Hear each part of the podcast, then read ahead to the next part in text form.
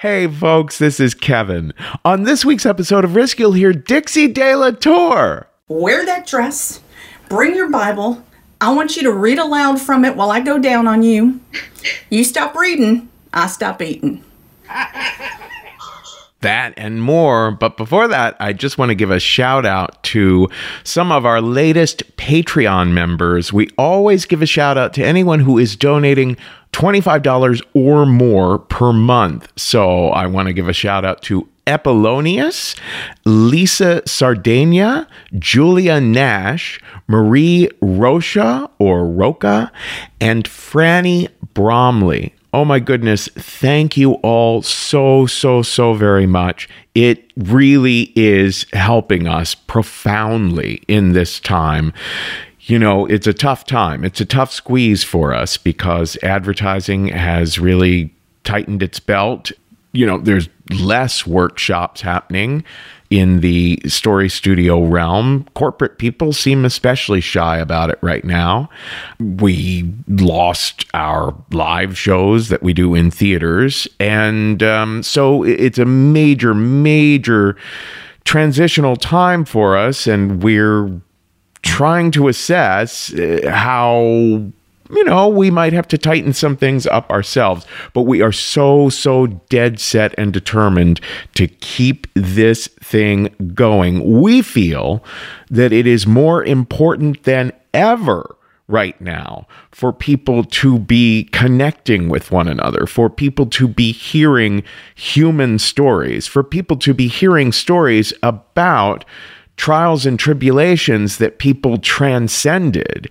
I find that when we do these risk live streams, they are always the highlight of the week. They leave me feeling so much more uh, part of the human family. And that's our goal here at Risk is to really help bring people together and get people speaking as meaningfully and as transparently, as openly as possible to give everyone a, a really solid reminder of what really matters, what we really value and believe in, and what we really feel in our lives. There's 20 people who work on this effort to do all the little things and big things that need to be done to make all this work, Risk and the Story Studio. And so uh, it we're spread thin, but we have not lost heart or hope, and we have been putting out spectacular content all throughout 2020. The podcast has really stepped up and been delivering fantastic episodes, fantastic live streams, and it's really the heart and soul of it all is that so many of you do believe in it. So, thank you so much for supporting us at Patreon. It really is helping us to keep going.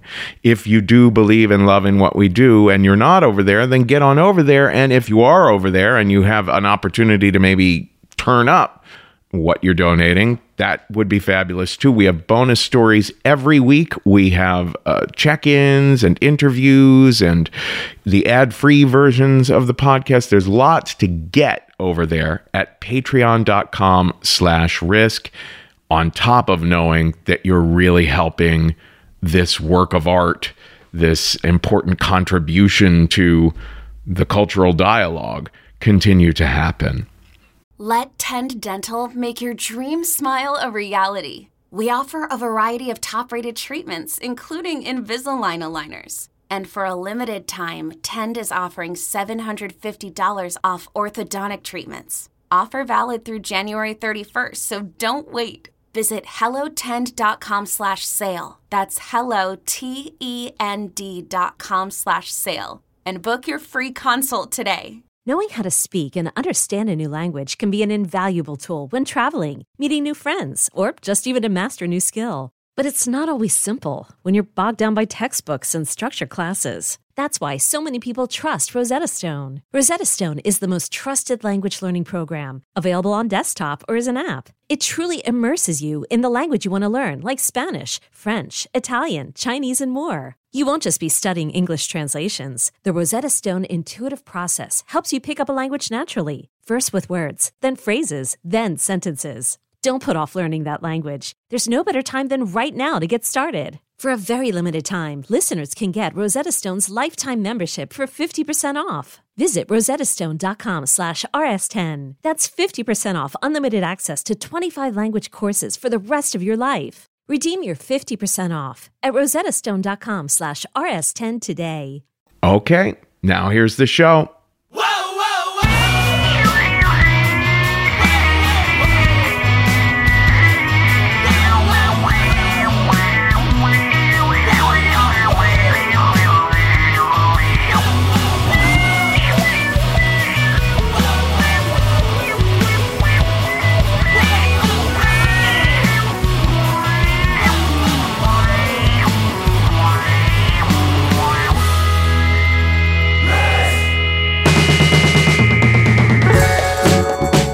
Hello, kids. This is Risk, the show where people tell true stories they never thought they'd dare to share. I'm Kevin Allison, and this is Ikebe Shakedown behind me now. Oh my gosh, this week we're to do something that is so fun. It's it, we're to run almost in its entirety one of our live stream shows here. We have been having I, I, I just I can't express it how wonderful these live streams have been.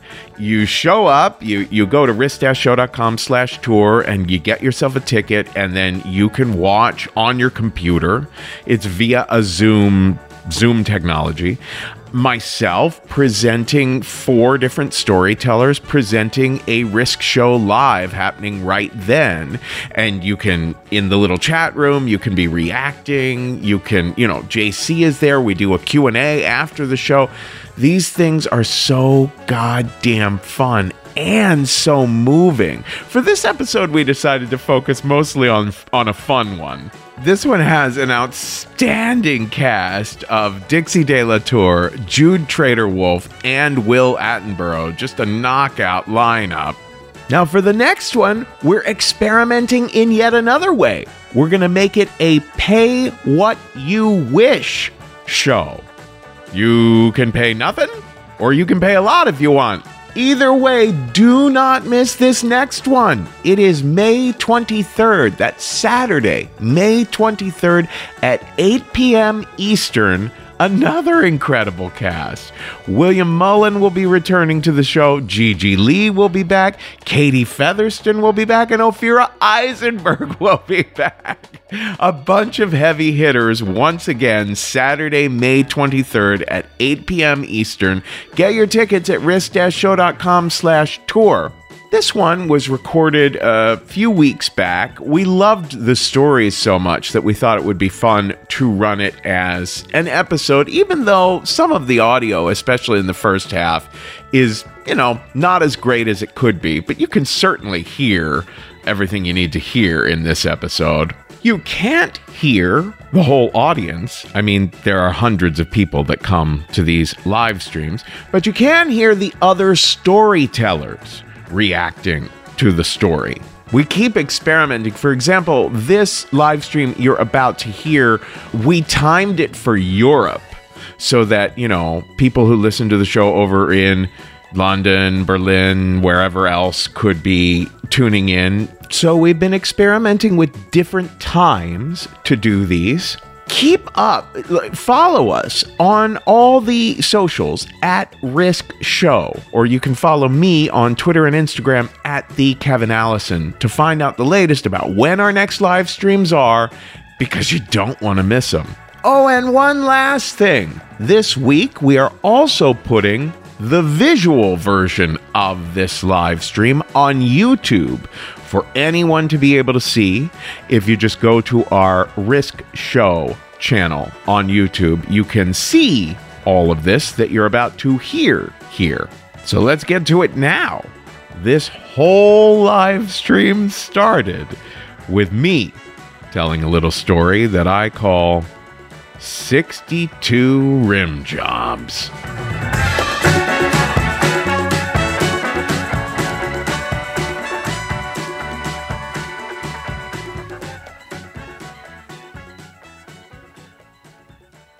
I thought I would start us off with this ridiculous story of mine about something that happened to me almost precisely 10 years ago. It was just a couple of weeks ago, 10 years ago, that a friend got in contact with me and he said, Oh my gosh, Kevin, I've got a new job working for the Guinness Book of World Records. Would you like to come onto our show? We're going to do a live show and we're going to see if some of the performers could actually do something within the five or 10 minutes we allow them to be on stage that could be a world record. We're going to have actual like committee members from the Guinness Book of World Records sitting there on stage to judge whether or not some of these might be legit records. So, can you think of something that you could do on stage that, you know, maybe no one's ever done before? so, thought long and hard about it. And then I remembered that when I was 30, I had this therapist, and I talked about her on a recent live stream. She was a big part of my life because she fucked me up in so many ways. So there's lots of stories about her. Her name was Agatha, and she was a very goth sort of woman.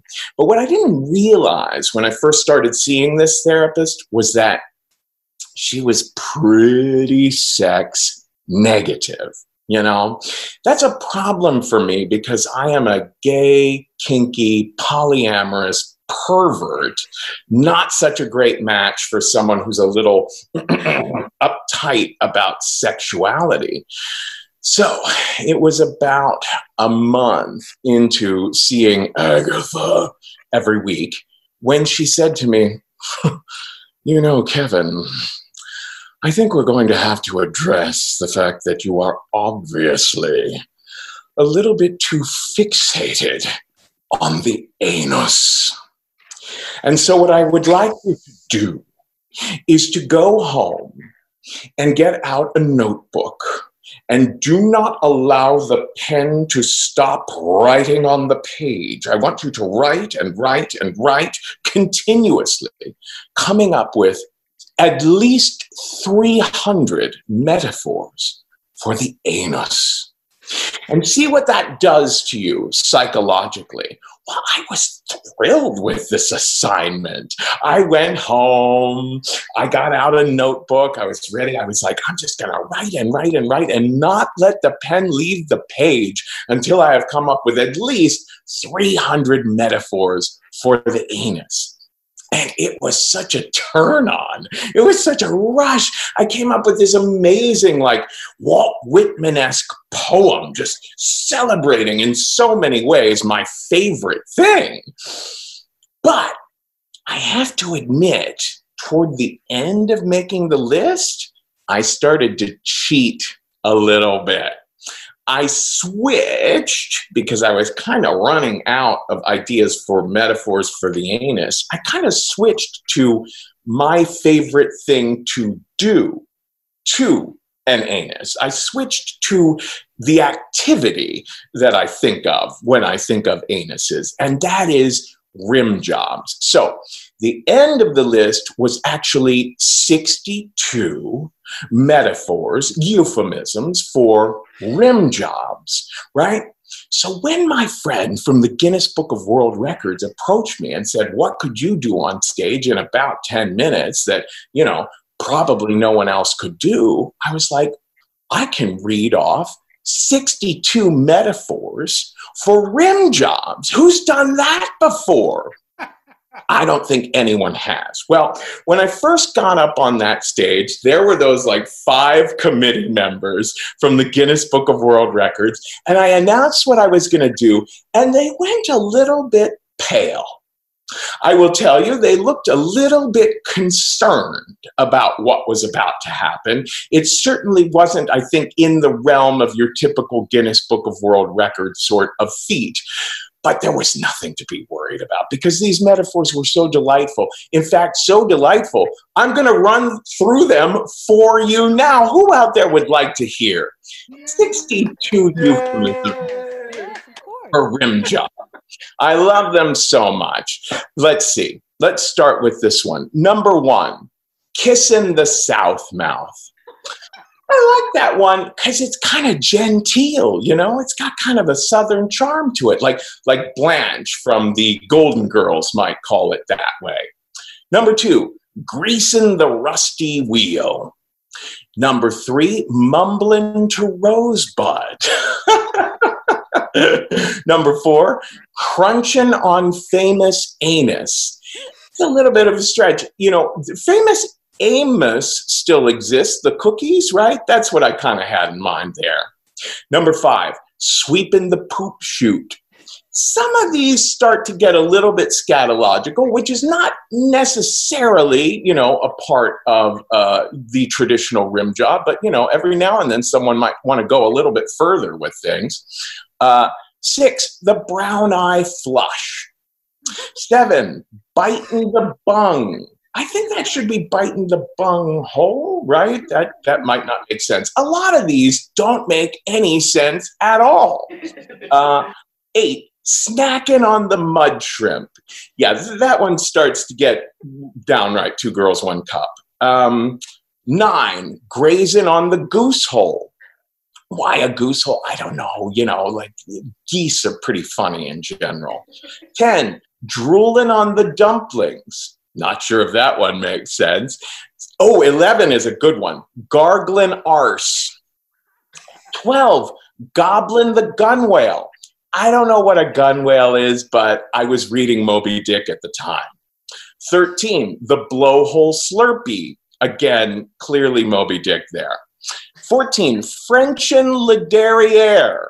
Perfect. Although I'm not sure if it should be la or le for the derriere there. 15, going downstairs for breakfast.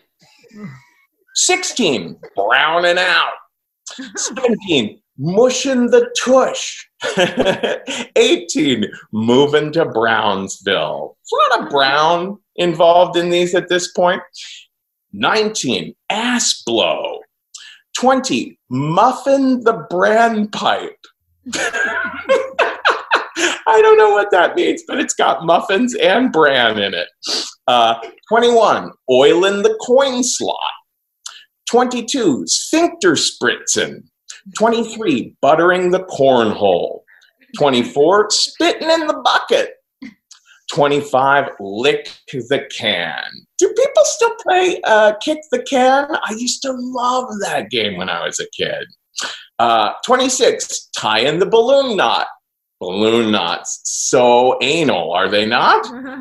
27, gluteal gorging. Uh, 28, ring around the kisser. 29, cheeks to cheeks. Perfect. 30, smothering in flesh pillows. 31, bottom feeding. Uh, 32, loosening the caboose. I'm not sure if that makes sense. 33, making out on the back porch. 34, panty feasting. Uh, 35, moistening the bonbons. As you have to do every now and then. 36, sewer chewing. Uh, 37, bridging the crevice. 38, chewing the bud. 39, noshing at the hindquarters. 40, bobbing for dimple. 41, bringing water to the moon. 42, glazing the ham. 43, watering the old dusty road. 44, basting round round. Oh, 45 is great. Lickety split. There you go. 46, luncheon on the haunches. 47, partaking of the posterior. 49, hooving in the boom boom room. Now, the hooving means like a vacuum cleaner. I don't know if that makes sense. Uh, 49, eating seat. 50, fits in the keister. 51, a gay down south in Dixie. 52, sit and spin. 53, smooch and tush. 54, supper where the sun don't shine. 55, mud flat makeout. 56, tongue juggling in the center ring. Tongue juggling in the center ring, my friends. A little circus analogy there. 57, up for the behind, 58 snack in the box, 59 glutton for punishment. 60 quenching the chocolate rose uh, 61 anal tasting and 62 bum suckling oh my goodness what an accomplishment it was to come up with all of those wonderful euphemisms and metaphors but let me tell you something when i brought that list back to agatha my therapist. I was so excited. She said, How did it go? I said, Well, here's the list. And she said, Well, I don't really care about the list. How did it feel? And I said, oh, Well, it was exhilarating. I had so much fun. In fact, it, it really made me horny. I had to jerk off afterwards. And she said, Oh, no, Kevin. I said, Oh, no. She said, it was supposed to make you exhausted. It was supposed to make you, you know, tired of this this grotesque and infantile obsession of yours. and I was like, well, I'll tell you something. it did not help me get over it. But that experience did help me get over Agatha because I got rid of her as a therapist not too long after. But I'll tell you something. As soon as I finished that list up there on stage for the Guinness Book of World Records, you're probably wondering, you know, did, did I win? Did I win? Am I in the Guinness Book of World Records now? I'm telling you, I could tell you, you know, you'll have to go out and buy the book, but I'm not going to tell you that because, of course, those motherfuckers didn't have the integrity and the honor and the taste to see what an achievement I had made there. So, it's not in the Guinness book, but it's right here, right now for you today.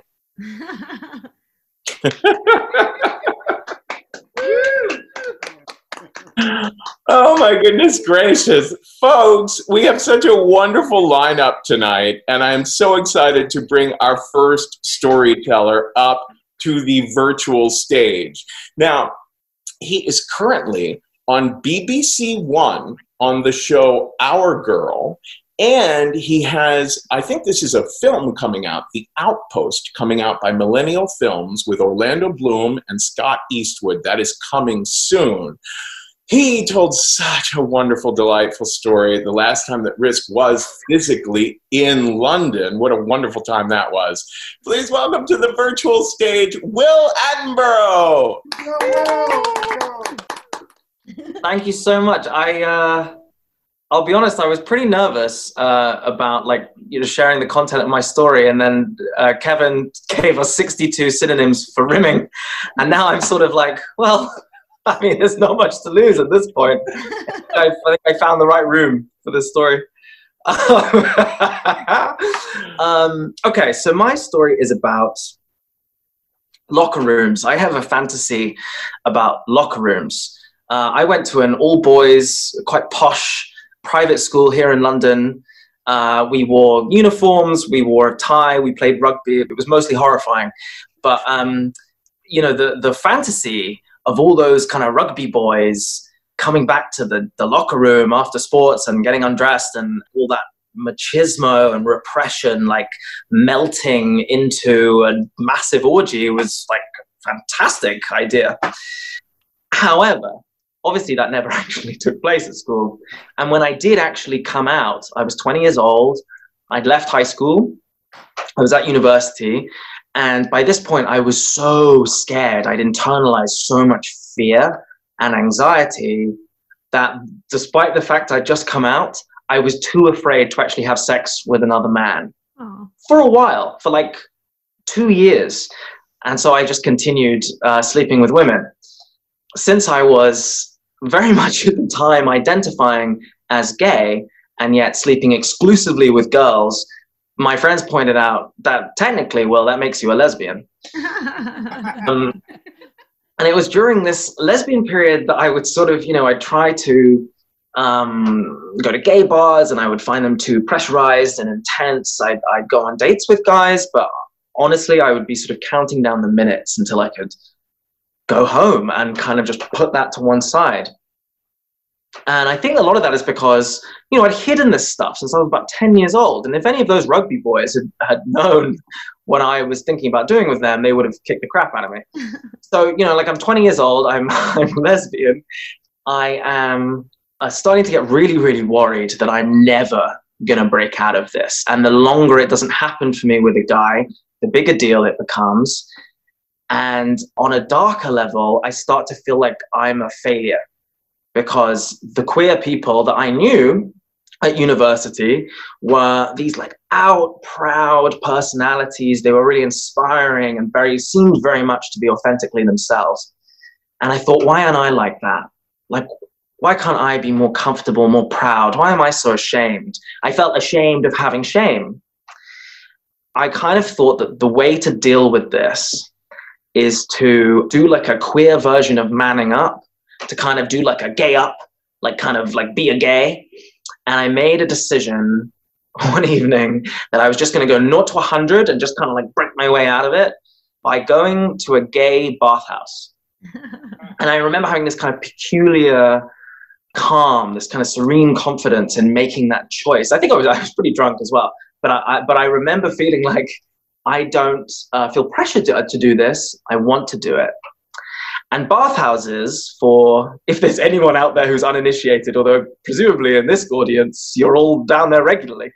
um, but if for anyone, if anyone out there has not been to a gay sauna, a gay bathhouse, they are uh, they're fascinating places. They're kind of um, halfway between a gym and a nightclub, I would say. They kind of tend to be um, comprised of darkly lit corridors that lead off to various gyms and showers and steam rooms and saunas and sex rooms. And they're known as like a place you could go if you wanted to hook up with a stranger. And so that is that's where I go. I find online there's a, a, a gay sauna in Soho here in London. I had fantasies about these places. I mean, obviously, I'm I'm the locker room guy. I'd sort of looked them up online, and there's pictures of like these overly muscled men who are kind of hanging out in these saunas, and they look like they're having a fantastic time. And so, quite excitedly, I get on the tube and I go down to the sauna. But when I get outside, my confidence falters. I feel increasingly apprehensive. I'm stood in this like alleyway that stinks of piss a little bit, and I'm looking at this kind of red metallic door out of which every now and then emerges a kind of flush looking, sweaty man who looks a little bit sheepish. And it's not quite as enticing as I had hoped, but I, I, I screw up my courage and I open that door. And I remember this feeling of unreality as I'm doing it. Like, it's almost like when you see someone who's quite famous in the flesh, and you're like, this is really, this is real, this is happening, and I'm doing it, I'm here. I open this door, I greet this very sweet guy who's like you know, working on the desk. And it turns out they are doing a student deal that night, which was great for me. So I get a cheaper ticket. I'm sent down to the changing room.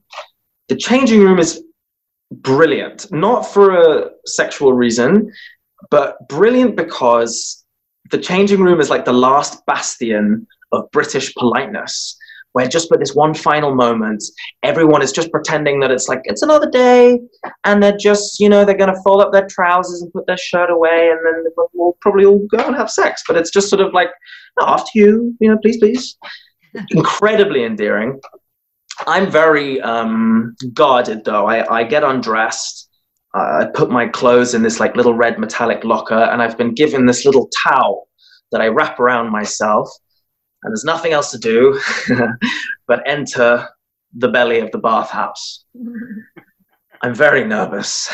I'm hit by this sort of um, this thick smell of chlorine and sweat, and it feels kind of swampy and moist underfoot.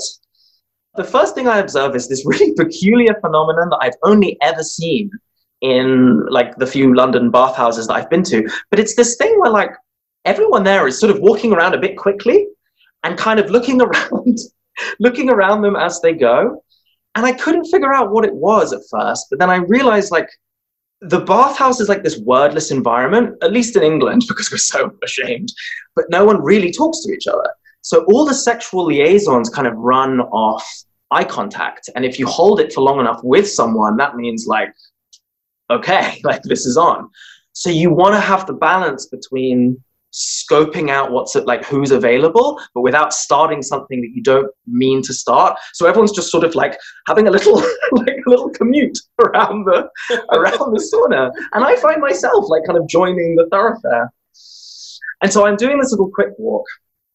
Despite the fact that there's this kind of surreal introduction, what I like about it, what I feel comforted by, is that it is a purely gay space. It's just gay men. And that is that's safe. There's something safe about that. And also, none of them know me.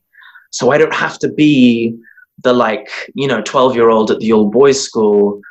I can be free. And I eventually find what looks to be the smallest like room in the bathhouse. It's this little sauna that just has one guy in it sat at the far end. I feel his eyes on me as I walk in and I sit down on that kind of hot bench. He's older, he's probably like mid to late 30s, he's bald. And though I'm really frightened, my heart is just like pumping away. I'm very exhilarated that I'm kind of this close. and by way of invitation to this unnamed man, I decide to just lean back and open my towel and I sense him get up, come over to me. We look at each other, he smiles, and we start, you know, we start, we start hooking up with each other. And I was like, oh my God, it, it's happening. It's, oh my, this is actually, ha- it's finally happening. Like, not, I, not out loud, this was all an internal monologue, but I couldn't believe that I was finally breaking this kind of elusive experience. And it wasn't amazing. I mean, you know, I don't even, I didn't even know his name. We hadn't spoken, but it was just, it was sort of such a relief that it was that I was finally doing it. And after about five minutes of us, I guess, like going down on each other, I start to sense that there are other guys who've like come into this room and they're all standing around and I think they're kind of watching us. And then a couple of these guys like start touching me. I start touching them, and then there's like six, seven guys, and they're all joining in, and it's fantastic. and I'm just astonished that like the fantasy is here. It's in the world. Like I'm in the locker room.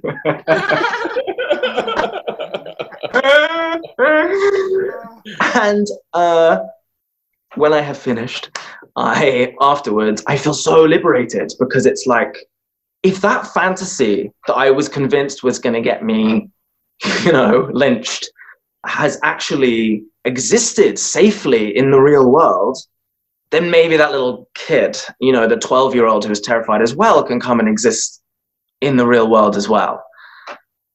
And though that is largely the kind of positive note I left the bathhouse on, there's one thing that I notice before I go. And that is that when you're in the kind of like sauna steam room sexy area, everyone looks very much the same.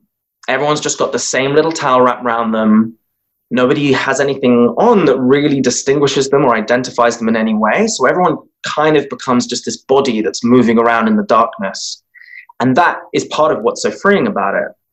But then you go back into the changing room and you see these guys put their clothes back on and you start to see them with all the little signals that they give out day to day, like, oh, that wow, he those he likes those kind of shoes.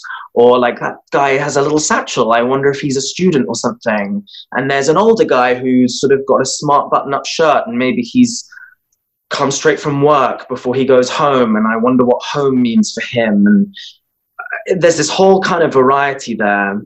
And some guys wear like um, little wife fronts or, or uh, tighty whities, as you guys call them in the States, like little white briefs. And they suddenly look so boyish and sort of childlike. And I can see that they are vulnerable and embarrassed and, and probably ashamed in the same ways that I am. And though it was such a like freeing exploration to just dive in at the deep end like that, ultimately what I really want is to meet that guy who's got the satchel and the Y fronts and to have something connected and real with that person. And I'm 28 now. And if I'm being completely honest, I haven't, I just, I haven't had that yet. But I think doing enough of this, I know I am going to get there. Aww. Thank you so much for listening. Thank you, everyone. Thank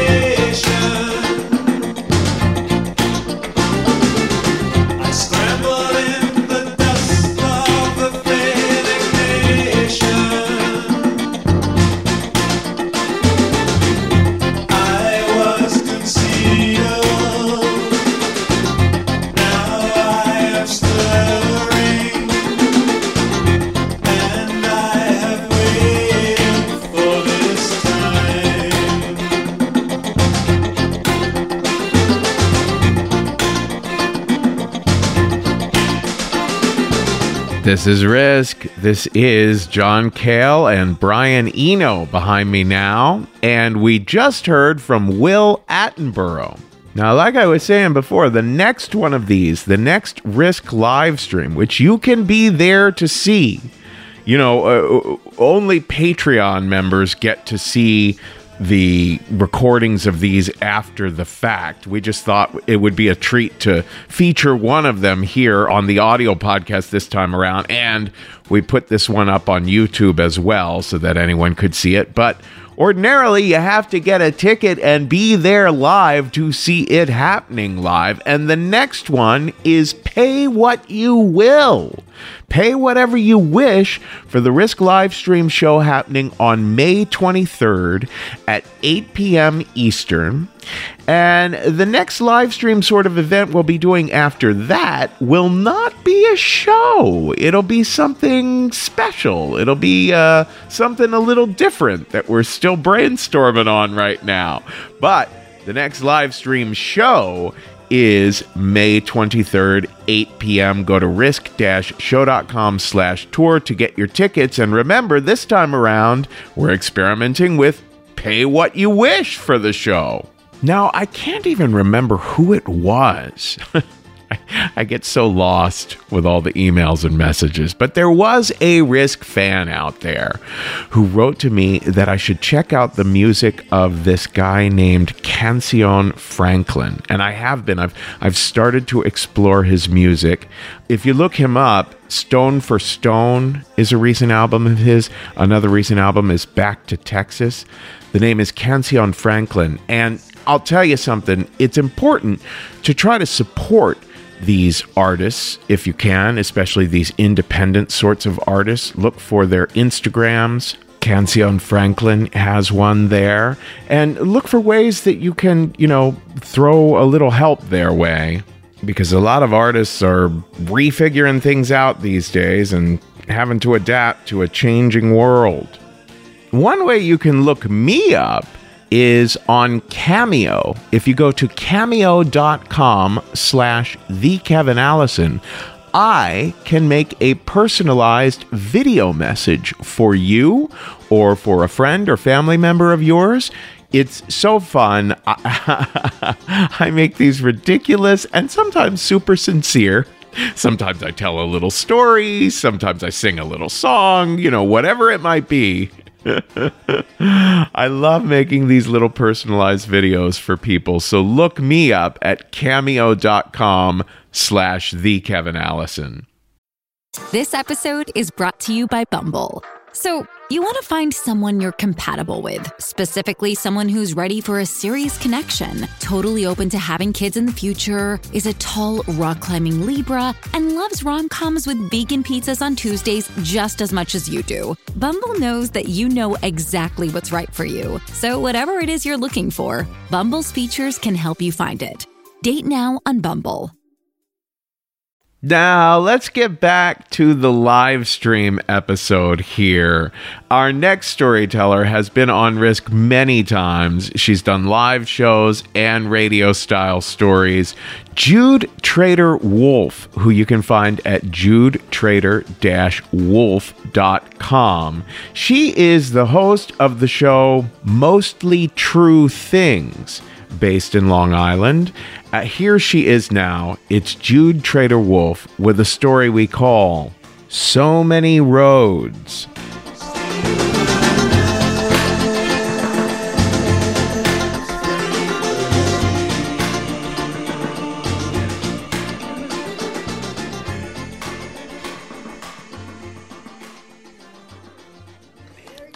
Thank you. Oh my gosh.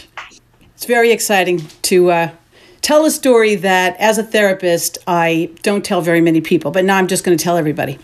So I am standing in the waiting area of my therapist's office, and she's running a little bit late, which isn't unusual for her, and I don't usually mind it. So I wouldn't usually feel impatient, but I'm on these fertility hormones that have all of my emotions heightened dramatically. So I feel kind of wildly agitated. These hormones make my body release extra eggs so that I can be harvested you know, like Mother Goose, for in, for, for in vitro fertilization. And they make all of my emotions over the top, and I don't actually have very much control over them, especially anything remotely pregnancy related. Like if I see uh, a Toys R Us or a baby dill, because it looks like a fetus. And I love Danielle. She's helped me for four years as I've been navigating this process.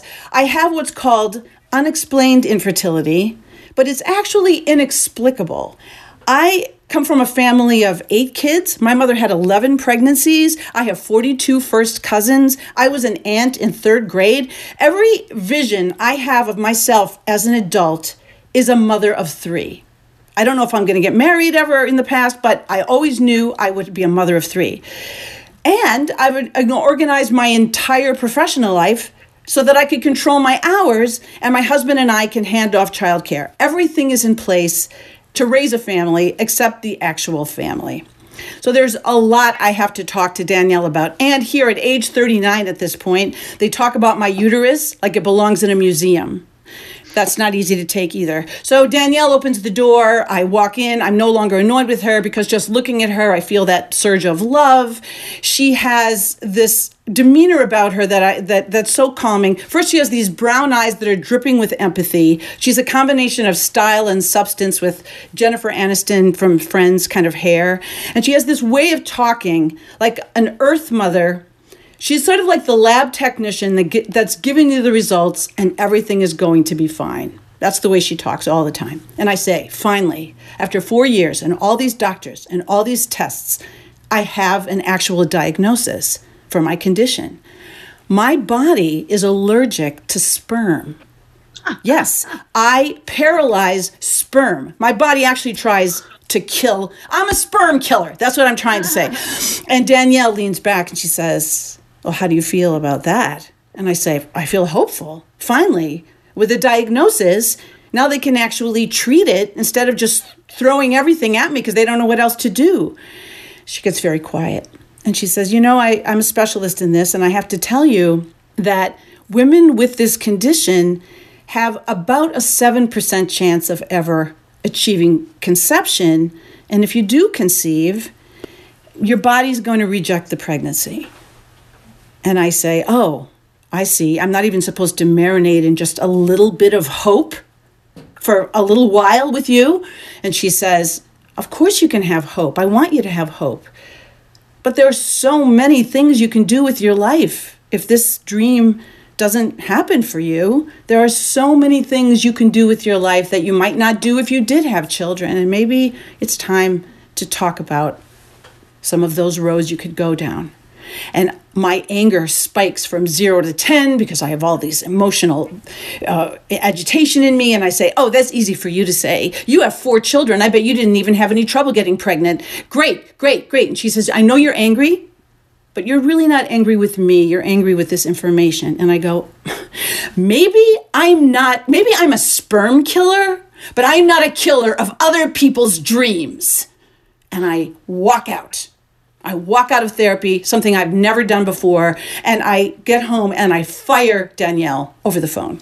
And then I call this therapist that I had been thinking about for a month or two, that I had read about in New Age magazine, because in 1996, there's New Age magazine is a thing. There was a huge feature article about this woman named Brenda from Brooklyn Heights. She calls herself a mind body specialist in fertility and she claims a 96% success rate. I call Brenda. She talks the way a therapist you found in New Age magazine talks, exactly what you would imagine. Namaste. Thank you for welcoming me on your journey, this very painful and difficult journey that you're going through. I want you to know that I'm going to send you an intake form that I would like you to give me exhaustive details about your mother's pregnancies, about your pregnancies among all of your siblings, and your father's family history, and all of these questions. And then we will discuss it when you come in. I charge $250 an hour. Your first appointment must be two hours, and I don't take any insurance.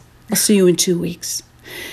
She's so zen, I'm in. She, I, she, sends me the intake form. I fill it out. There's questions I've never been asked before. I, I show up in Brooklyn Heights. It's two hours from my house. And I get to her address, and there's a big wrought iron fence that has two buzzers on it that I have to walk through. Then a labyrinthine shrubbery path to her front door. I get to the front door and I ring it, and then I hear click, click, click, click, five clicks on her front door. And then I think, wow, she sounded so zen, but she seems awfully worried about security. I don't, I don't. Anyway, she opens the door, and there's Brenda, and she has streaming white hair like women who run with wolves, and she's wearing a Stevie Nicks would wear this on stage, kind of diaphanous dress, many beads around her neck. All she really needs is a tambourine. She says, Namaste, welcome. Welcome. The higher power within me is going to work with the higher power within you, and we're going to work through this difficult journey. I've already read your intake and I, I know exactly where to begin. Follow me. And she floats down the this kind of labyrinthine hallway of her apartment. I begin to think maybe she's not so relaxed as she is stoned. I'm not sure. But I'm here now. I'm in. When I follow her downstairs, we go into this basement. She sits down and she says, I've read your intake. Now, you shared that when your mother gave birth to your sister and you were three years old, that she was paralyzed for almost a year after that birth. Is that correct? And I say, Yes, that is correct. And she says, Do you see the parallel? She was paralyzed, and you paralyzed the sperm. She was paralyzed, you paralyzed the sperm. This is where we're going to begin our work. And I think, okay, um, I don't even, I barely remember that. I was two and a half years old when it happened. And she says, Remember the rage, remember the fear of your mother, everything you can remember. We're going to bring up those emotions and we're going to release those toxins today. And she goes into a closet and she takes out these bats that are made of styrofoam. They're about a yard long, they're orange with plastic handles. She goes to the other side of the room and she thwacks the futon with the bat. And she says, I'm angry. That's what you have to say. I'm angry. I'm angry. This is not fair. This shouldn't have happened to me. Just practice. And I'm thinking, I don't feel angry about my mother being paralyzed. I barely remember it. Everything was fine after this happened. She never was paralyzed again. But if I have toxins in my body that I have to release through thwacking this futon, then I am going to do it because no one has ever made this connection before. So uh, Brenda goes to the other side of the room. I face the futon and I say, I'm angry. I'm, it's not fair. And I'm thwacking and I'm trying to feel it about my mother being paralyzed and I'm not feeling it. But then I, because probably because of the hormones, I start thinking, I am angry. I, I'm, I'm angry about doing all this to my body now to try to get pregnant. I am angry. I, this isn't fair. This is expensive. This is something I don't want to have to be in. I'm angry and I'm thwacking and thwacking and thwacking and thwacking this futon and I start to get really heated up and sweating. I'm, I am angry and I'm afraid. I'm angry and I'm afraid. And then I feel suddenly very self-conscious and I turn around and I, to, to, to get direction from Brenda. And this is Brenda. She's totally asleep. She is asleep. And, and, so I've been screaming for so long that there's a little drool coming out the side of her mouth. She's and and I stop and I say, "Brenda, Brenda, are you okay?" And then she she just arouses herself from sleep and acts like it never happened. She says, "Oh, and then you were angry when you saw the wheelchair that your mother was." And I, I think, Uh, she just acted like she didn't fall asleep. And I am now coming out of this trance that I was in. And I say to myself, I have to leave. I have to get out of here. And I say, Brenda, this, I think we've gone far enough. I have to go. And she says, You have to release these toxins. You have to release many more toxins. You've only begun. I say, No, no, no. I, I have to go. And I don't want to pay her because I now think she's a fraud. But I pay her so that I can get out of that apartment because I cannot remember where the door is or how many locks are on that thing.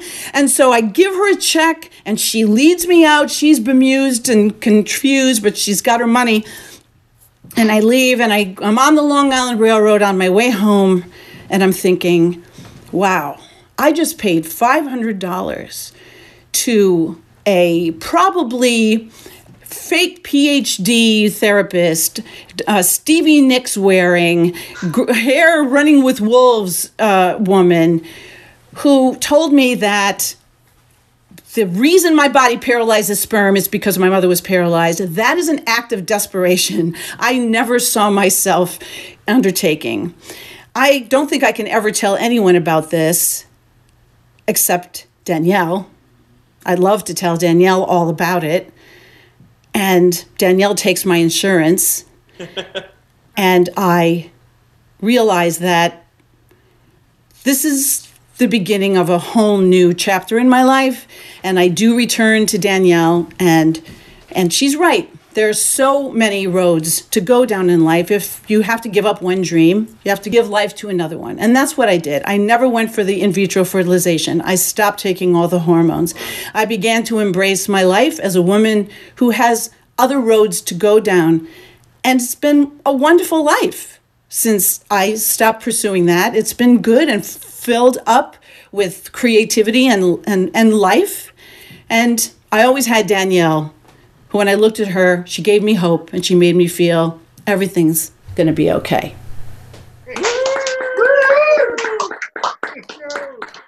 Jude Treder-Wolff. Oh my gosh, always phenomenal. Thank you.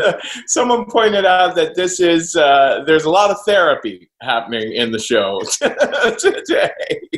I think a lot of us on the risk staff are in therapy. I think a lot of people in the risk audience think of risk itself as a bit of therapy. I know that I always run my own stories by my therapist to like pick them apart before I tell them on the show.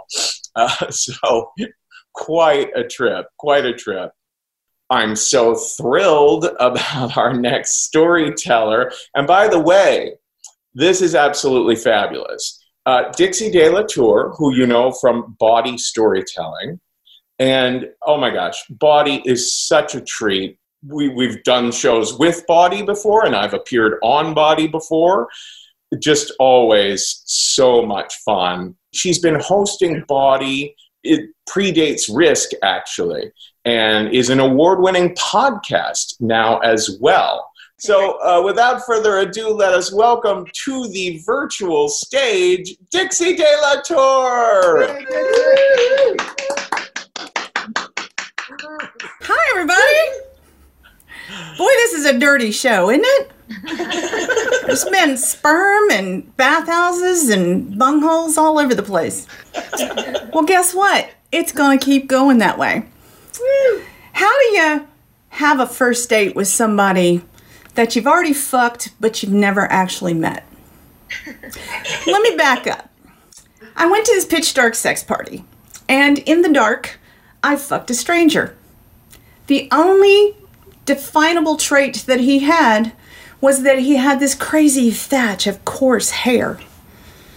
I'm leaving the party, and as I'm walking out, I see the event producer standing by the front door. He looks kind of like a baby faced, blue eyed Billy Idol. And I see that bleach blonde hair that's erect. And I know. And he knows. We fucked each other in the dark.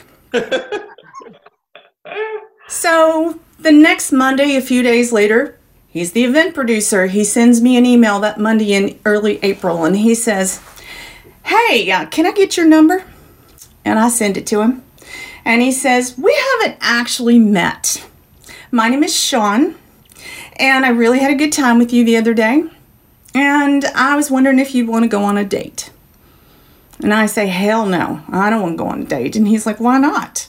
And I'm like, Dates are forced, they're awkward.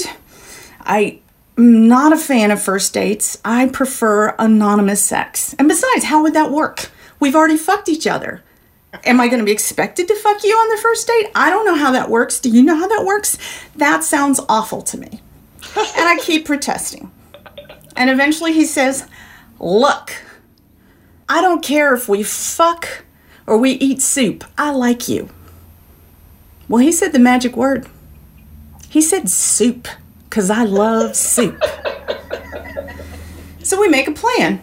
That Saturday night, I am going to go to Max's Opera Cafe. I'm going to pick up a couple of quarts of matzo ball soup. I'm going to bring them over to his house. We're to try it out, have soup, no pressure. And so I really don't want to admit to him I'm scared. The reason I don't like first dates is because it's so much like, what if you don't like me? I hate that feeling of kind of being judged, feeling like I'm not sure where this is going. It's just a lot of pressure. But I've agreed to it, and as the week goes on, the information that we're swapping, the texts and the chats, is getting really flirty. And at one point, I say, So, if we were to go there, what would you want me to wear that would like turn you on? And he says, Well, I'm a big fan of like smutty underneath prim and proper. And I'm like, Oh, so you want me to wear my garters and stockings underneath my vacation Bible school skirt? And he says, Yeah, you have a vacation Bible school dress? Fuck yeah. Do you have a Bible? And I'm like, Somewhere from my childhood. And he's like, Great. Wear that dress, bring your Bible. I want you to read aloud from it while I go down on you. You stop reading, I stop eating. Okay, I can do that. Saturday night, I put on my open bottom girdle, I put on my thigh high stockings, I put on my black lace push up bra, I put on my black and blue high necked church lady dress. I head out to Max's, I grab a couple of quarts of matzo ball soup, and I head over to Sean's house. And I sit there in a car, getting ready to go in, and I'm having a panic attack. It's really easy to say you like somebody when you meet them in the dark, but we hadn't talked to each other. And we hadn't really seen each other except on the way out the door. What if he didn't like me? But I grab the soup, I head to his front door, take a big breath, knock on the front door, and the door swings open. And there stands Billy Idol, dressed head to toe like the Easter Bunny.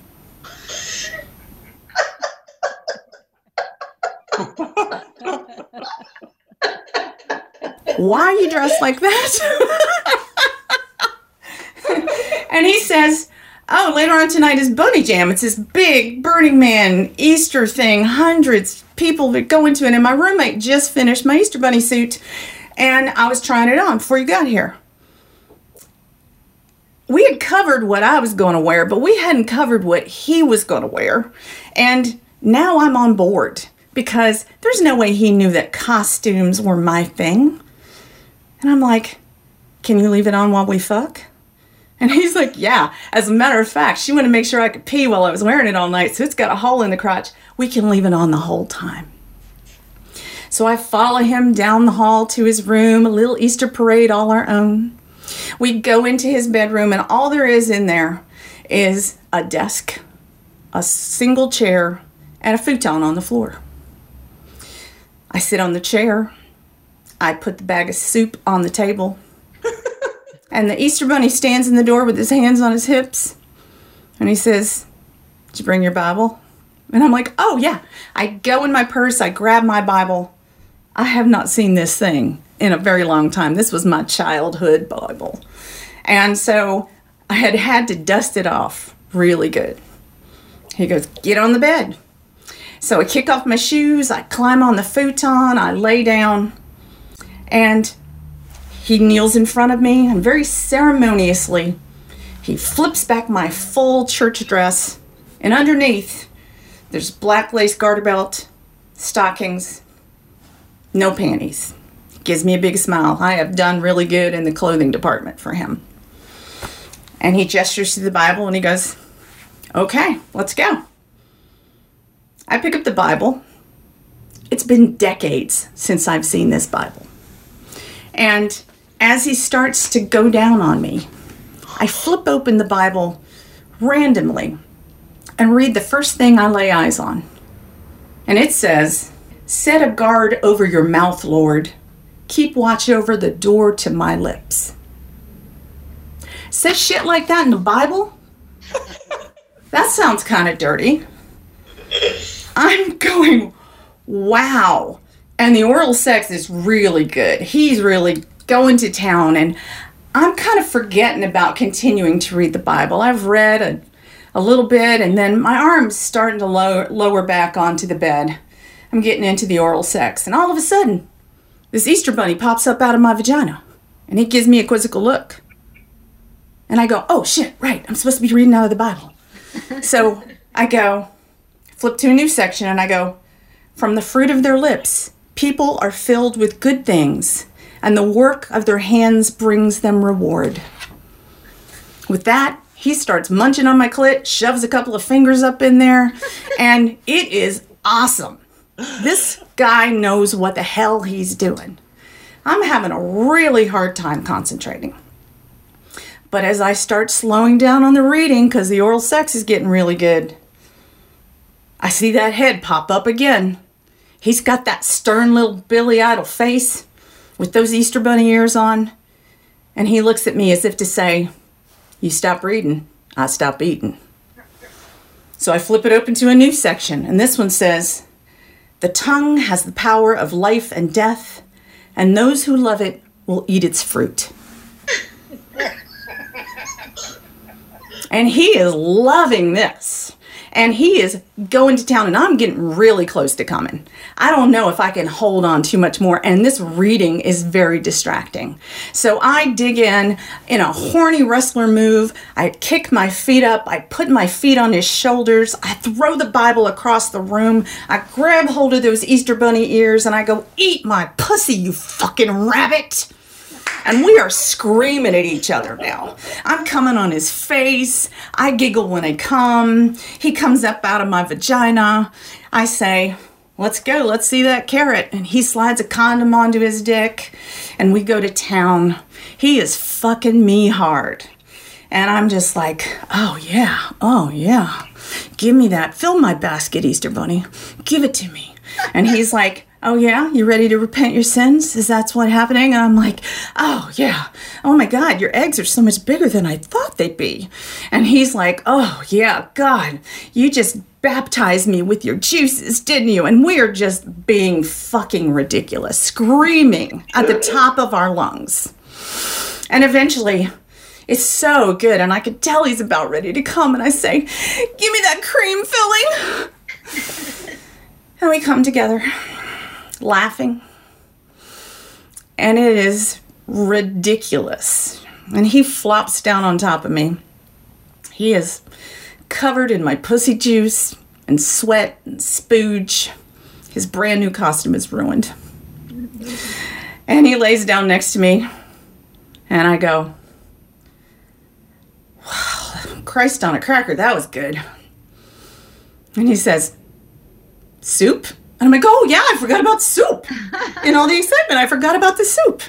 I crawl over to the desk, I sit on the chair, I open the bag, and I pull out a quart of matzo ball soup for him and hand him a plastic spoon. It's still warm. My little Energizer bunny had been pretty fast. He starts digging in, and I start focusing on my soup, my childhood Bible right there beside me next on the desk. And he says, So, what was all that protesting about? You didn't want to go on a date with me. And you know, after you've screamed the contents of a Cadbury commercial in somebody's face while orgasming, you can be pretty truthful with them. And I said, Well,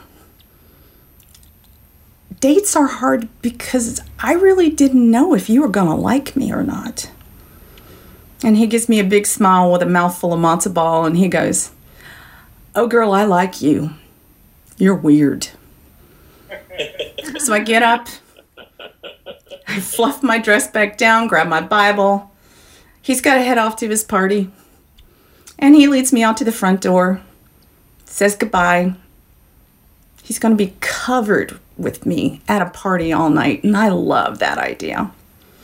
And as I walk back out to my car, I think, you know, maybe first dates aren't so bad after all. Wake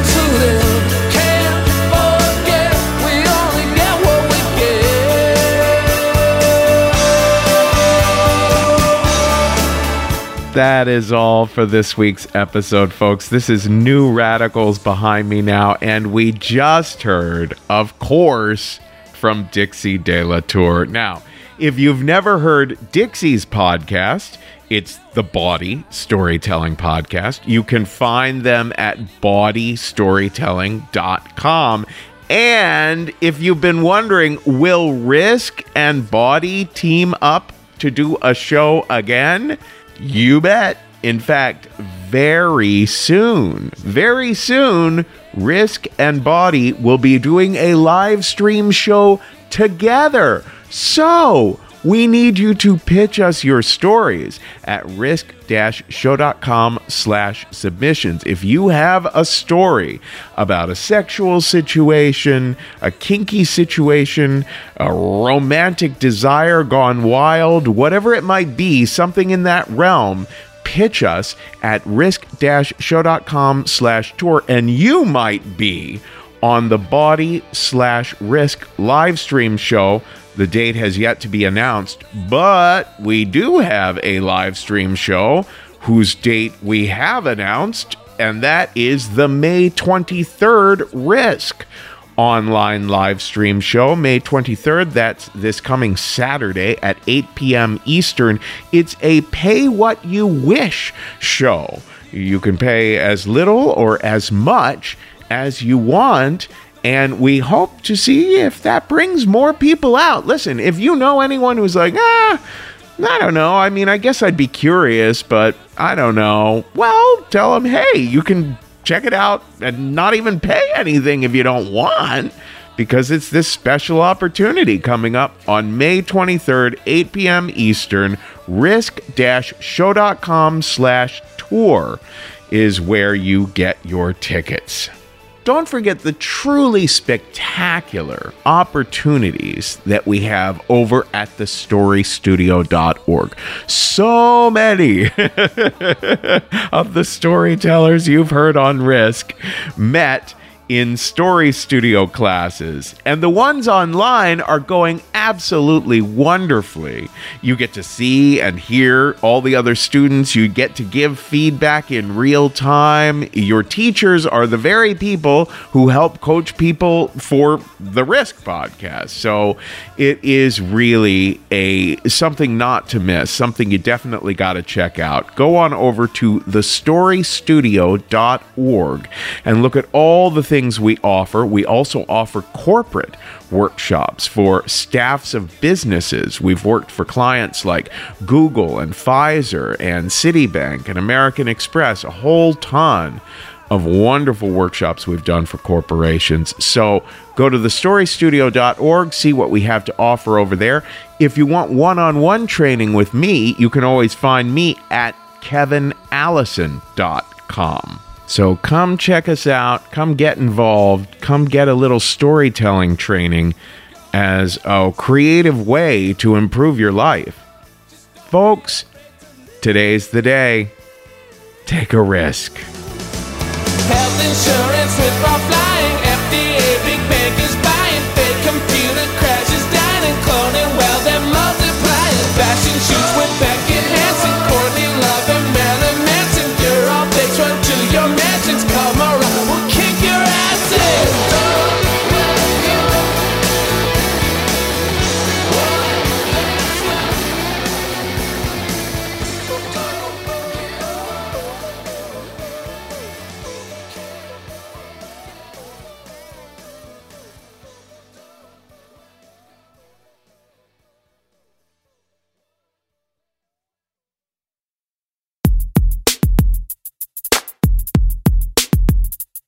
Listen, if you know anyone who's like, ah, I don't know. I mean, I guess I'd be curious, but I don't know. Well, tell them, hey, you can check it out and not even pay anything if you don't want. I don't know. I mean, I guess I'd be curious, but I don't know. Well, tell them, hey, you can check it out and not even pay anything if you don't want.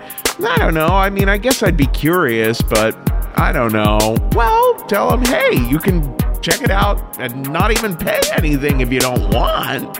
I don't know. I mean, I guess I'd be curious, but I don't know. Well, tell them, hey, you can check it out and not even pay anything if you don't want. I don't know. I mean, I guess I'd be curious, but I don't know. Well, tell them, hey, you can check it out and not even pay anything if you don't want. I don't know. I mean, I guess I'd be curious, but I don't know. Well, tell them, hey, you can it out and not even pay anything if you don't want. I don't know. I mean, I guess I'd be curious, but I don't know. Well, hey, you can check it out and not even pay anything if you don't want. I don't know. I mean, I guess I'd be curious, but I don't know. Well, hey, you can check it out and not even pay anything if you don't want. I don't know. I mean, I guess I'd be curious, but I don't know.